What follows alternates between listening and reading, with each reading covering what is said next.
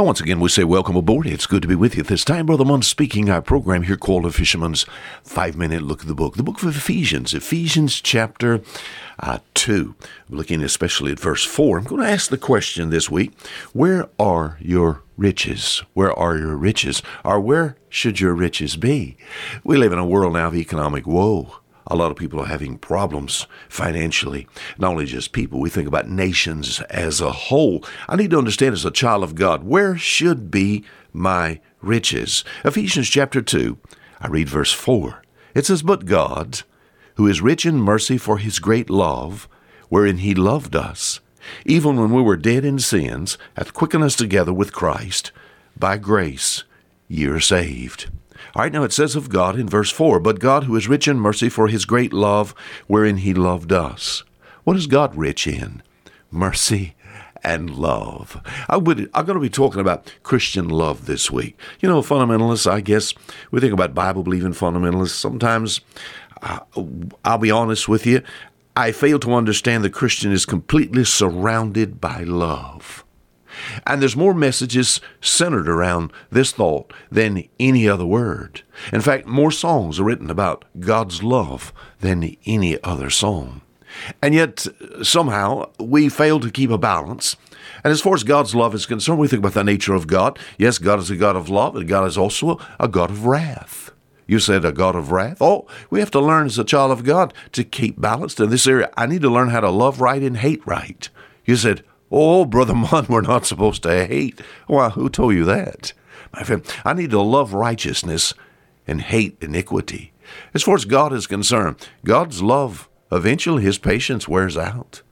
My friend, in the future, the wrath of God is going to fall on this planet.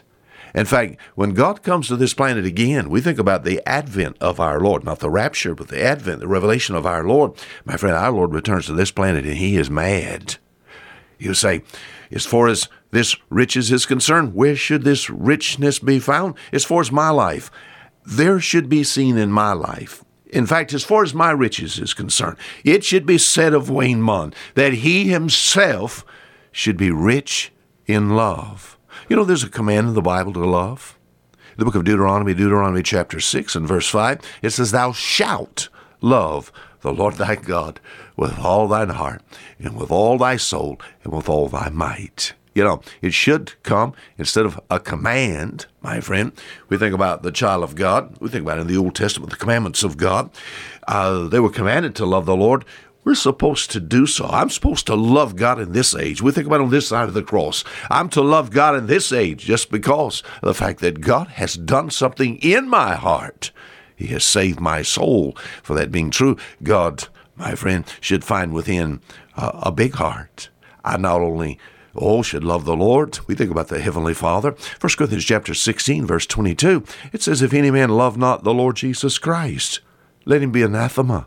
Maranatha. You said, what is that? Or a man that does not love the Lord Jesus Christ, uh, it's a kind of a spiritual curse put upon him. So I want to make sure that I've got a heart of love. I want to make sure my riches is found in love, a love for God, a love for God's Son.